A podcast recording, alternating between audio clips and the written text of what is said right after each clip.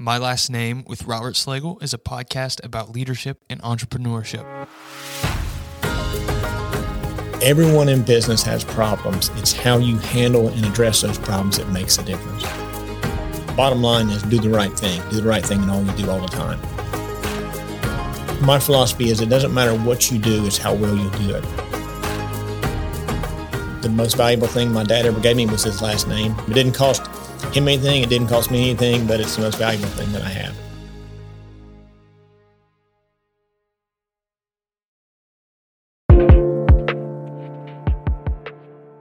Hi, I'm Rob Slagle. Welcome back to another episode of My Last Name. This is a series of podcasts that we're doing on people from Appalachia, Huntington, West Virginia, Ironton, Ohio, Ashland, Kentucky, the entire Appalachian region that um, have made an impact on the world and they're homegrown. They're from our area. And my guest today is a not just a not just a successful person in his own right, but also a very good friend of mine, um, Patrick Farrell. Welcome, Patrick. Hey, Rob. Patrick and I became friends.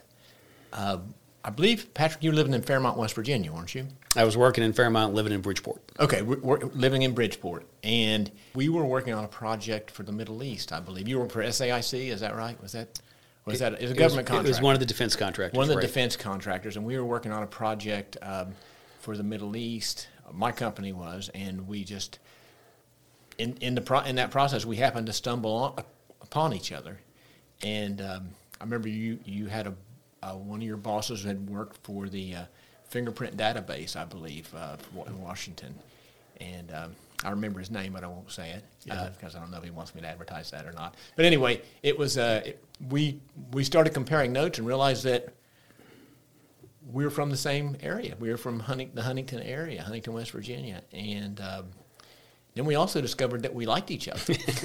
that we got along okay. Exactly. Yeah, I think this guy's going to be all right. And then um, we flew down to Florida. Uh, that was a different project, I think. That was a, a Bergeau right. was the name of the software that was doing some work in the Middle East on uh, facial facial recognition or identity or something. Uh, Troy Tackell, I think, was the guy's name that we flew down and met with, and we weren't terribly impressed with that what we got accomplished on that trip, but we had fun. I remember it was we, a good trip. We had a good time. Yep. So uh, anyway, um, welcome, Patrick. I think the folks of Appalachia and the world were really going to enjoy hearing your story. Um, and I want to back up by saying uh, I gave a talk one time at um, the President's Forum in Columbus, Ohio, about me. They asked me to come up there and speak. Matter of fact, I think you may have been in the I audience. was there. Yeah. yeah, that's right. That's right. And it was it was to speak to all these owners and presidents of businesses in that area, that regional area. And the first thing I said when I got on the, on the podium was, "Hey, I want to apologize up front if I sound boastful, like I'm bragging or patting myself on the back, because it's hard to. T- you're asking me these questions. It's hard to talk about your business or what you've done and sound humble. Mm. So I know you're a super humble guy, but talk a little bit about your experiences in life, um, your successes, and and we'll all recognize that you are a very humble guy. We're asking these questions, and, and we want we want to hear your story. What I can tell you is that I, I do remember the day you came up to Bridgeport. Uh, I had recently gotten out of the military. I had moved back to West Virginia. I was working for a defense contractor, uh, and you were working on a project with us. I think to do access control for somewhere in the Middle East. Yeah. And I can tell you, you may not realize this, but you coming up helped inspire me to f- continue to follow a dream that I had to come back to West Virginia and uh, to try to grow businesses, provide jobs, and a place for people uh, to live and work. And at the time, I was again working for this big multi-billion-dollar uh, defense contractor. And when I met you, a guy from Ironton, right, a guy that had been working for the government, that then went out and um, started his own company, made his own way, uh, and was providing an impact to the community, uh, it was impactful for me because I realized that it could be done. And often in Appalachia, I think that we um, don't have role models. We don't have people that we can look at and say, I can do that too. If they're doing it, so can I. And your visit uh, when you came up to see me inspired me Oh, cool. uh, to to continue to follow a dream that I had, uh, and to get back to Huntington and to do my own thing. So I don't I don't know that if we hadn't met, if I wouldn't have thought that I could do it as quickly as I ended up doing it. That's that means a lot, Patrick. Thanks for thanks for those comments. Thanks for saying that. And and I remember the first time that you came from Fairmont, West Virginia, to Ironton to visit our office. It wasn't very damn impressive. I think we had our office was in a little shipping container that sat outside of a little portable, portable toilet company that I mm-hmm. was trying to bring back to life at the time. But then you came in our office and you started looking at our customer list and you said, "Wow, you're doing business with Exxon? You're doing business with Duke Energy from the Charlotte, You're- Lockheed Martin. Lockheed Martin? Yeah. Seriously, from Ironton, from this little portable toilet company? It can be done. It can be done. I, I definitely remember that. I remember that conversation. I was, uh, it actually, it actually gave me a little self confidence that maybe, maybe we are accomplishing something here Ironton. I, I think you did, and it grew from there to multiple locations, and you know went beyond just those big companies and went around the world. Well, yeah, that. So we've inspired each other, Patrick. Um, sounds like, yeah, it sounds like uh, we we're even. I don't know about that, but I appreciate that. It takes a village. Patrick, you've had a have a, a long and varied career. What's one of the more what is what is the most important lesson that you've learned? I don't know if it's the most important lesson, but one that immediately comes to mind is to bet on yourself. There are a lot of people um, that I think don't have the confidence to think they can do something on their own. And what I've kind of learned along the way is that if you're not willing to bet on yourself, no one else is going to bet on you. And so uh, that can be hard sometimes because I'm wrong a lot. I place bets on myself and ended up should have listened to someone else and placed a bet on someone else. Uh, but it has been important because every time that I get into a situation that I think I don't know how to do this, I don't know who can do this, uh, I go back to the idea of well, I'm going to bet on myself, and if I fail, at least I have no one else to blame but me. Yeah, I think in a past in a past podcast we had a had a, a similar question, and, and I was thinking about. I, bet on myself often. My problem is, is I don't have enough self confidence, and but I found that incremental gains, in- incremental wins. I think I said this the last time we had a podcast. Incremental wins help you allow to gain more and more self confidence, and the best the best teachers are failures. You know, and I've had plenty of failures. I, I have too. I have too. So that's a great answer. I, I appreciate that. Yeah, bet on yourself. So Patrick, when I met you, you were in your mid twenties, late twenties, something like that. If if you could if you could turn back the hands of time and give yourself advice at 16, 17 years old, what would that advice be? Yeah, that's a great question. I'm not sure my 16 year old self would have listened to much that I had to say. Uh, but it's easy because I have a 16 year old at home now, a son. And Jo- Joseph? Joseph. Uh, and I have a 13 year old Thomas. Yeah. And the advice that I give my 16 years old self is the same advice I give to them, and probably the same advice I give to myself now, which is to dream bigger. I think that um, whenever I approached an issue at 16 or 18 or 36, it was the same thing that I see problems, I think I have a solution, and almost inevitably, I'm not thinking big enough. And that if you expand that problem to be a bigger problem, or you know, span that solution to be a bigger solution, you can achieve so much more than you thought you could. And so my, my sons, I don't know, always appreciate the advice I give them. Uh, I give them a lot of short term advice about like waking up on time and doing what they're supposed to do. Uh, but the larger picture is to is to 10x your, your dreams, right? That's a that's a good comment. Ten extra dreams. Dream big. Swing for the bleachers. Why it. not? Patrick, you know folks from all over the United States, all over the world, um, and I know it, I know from all over Huntington because you've introduced me to quite a few of them. Uh, who are who are one or two of the people that you you would say greatly impacted your career and your, and your life in general? Yeah, I mean, if, if you want to talk about impact, there's no doubt it starts with my parents. Uh, that's an easy answer. Uh, Let me give you one specifically to my career. Um, I was in the I was in the Air Force uh, for about ten years, and I was thinking about staying in for a career or getting out and moving back to West Virginia. And my commander at the time was uh, a guy named Mark Kelly. Uh, his call sign was Grace, so they called him Grace Kelly.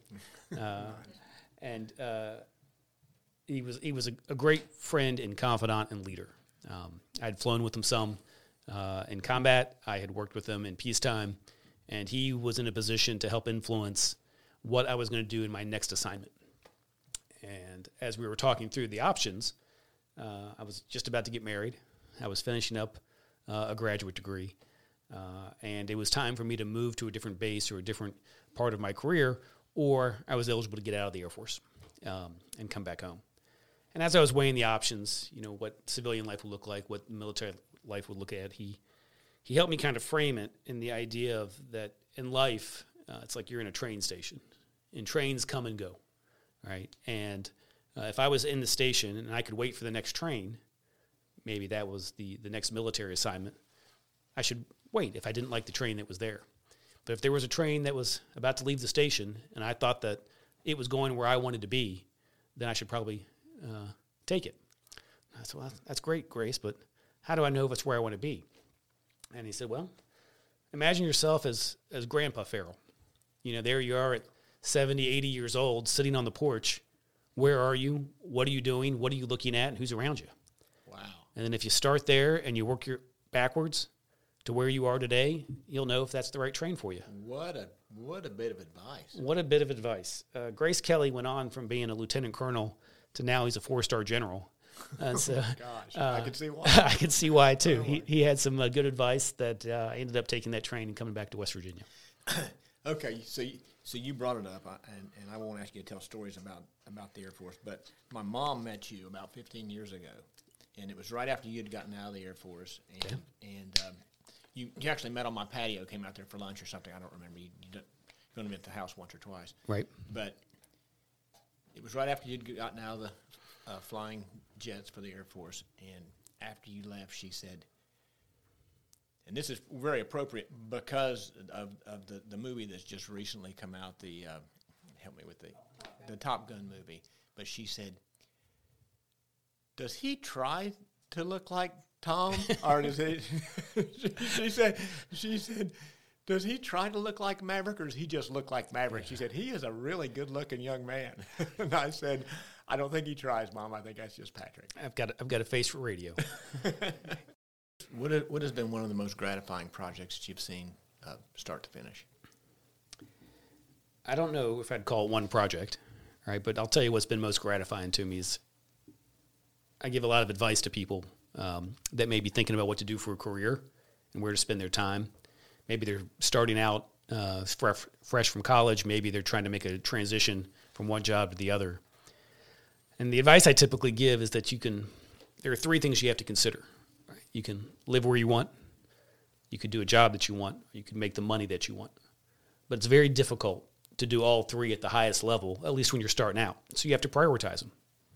Uh, for me, when I was leaving the military, I ranked that of, of living where I want. I wanted to be in West Virginia. I wanted to to get married and raise a family in West Virginia. So I ranked that number one. And then uh, from there, I wanted to do what I want, and then money uh, was the last piece. And so what's been gratifying for me um, is that through this journey, I now live where I want in Huntington. Right, I have a job that I want.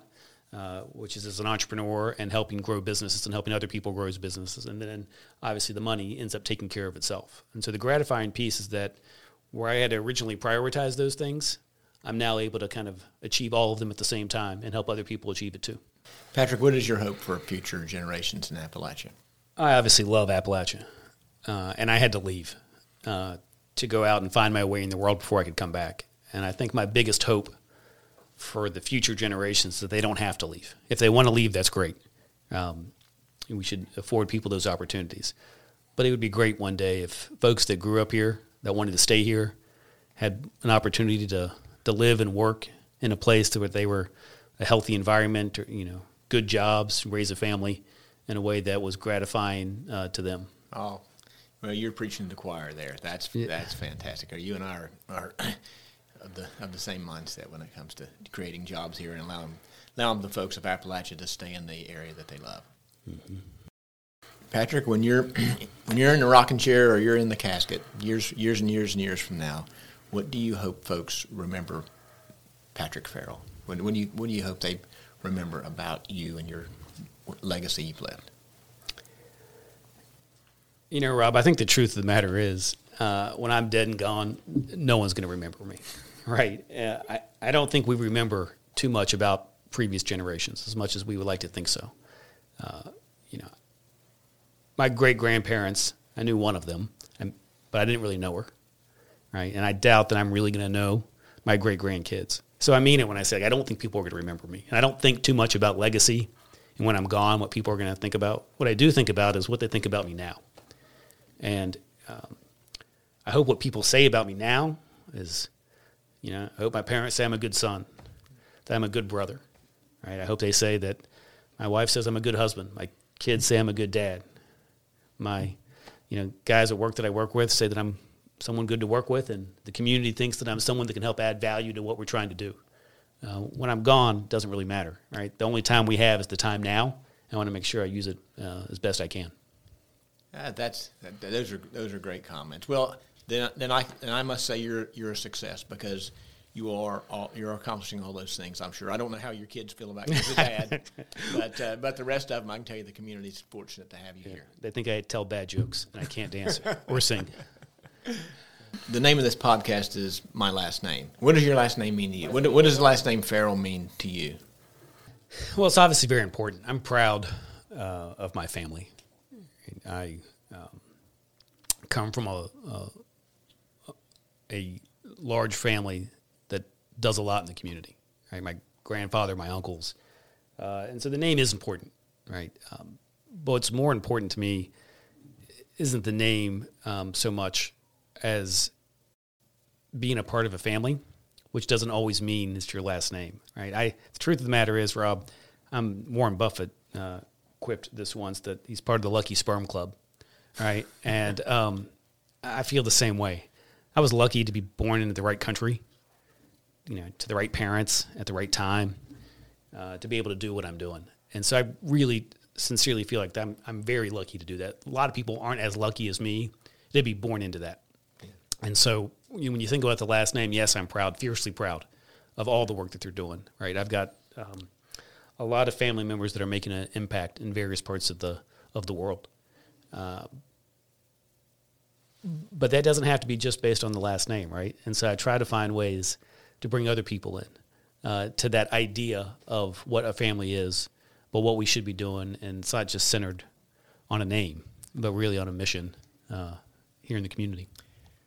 Well, the, the Farrell last name is well thought of in our community. No, there's no question. As a matter of fact, I was in uh, Jekyll Island, Georgia, earlier this year, and our next door neighbor down there is from West Virginia, Charleston. She's a judge, and she said, I mentioned we were comparing notes on folks in West Virginia mm-hmm. when I when I when I mentioned Pat Farrell and the Farrell name, her face lighted up, and she she just said, "I know Judge Farrell. I know the Farrell. What a what a family." And um, this lady is a very very solid, well thought of you know, judge from her from her state. So yes, I, I think the the Farrell family is uh, incredibly well thought of, and you are doing a good job on of carrying the, the good name of the the good name of the last name. thanks, Rob. Well, thanks for joining us, Patrick, for for this last this recent most recent episode of My Last Name. Uh, I think we're uh, I like the way we are like minded in that we're trying to make Appalachia a better place and a, a much essentially possibly change the image of Appalachia. We there are people that come here that, that accomplish great things and, and encourage others to accomplish great things.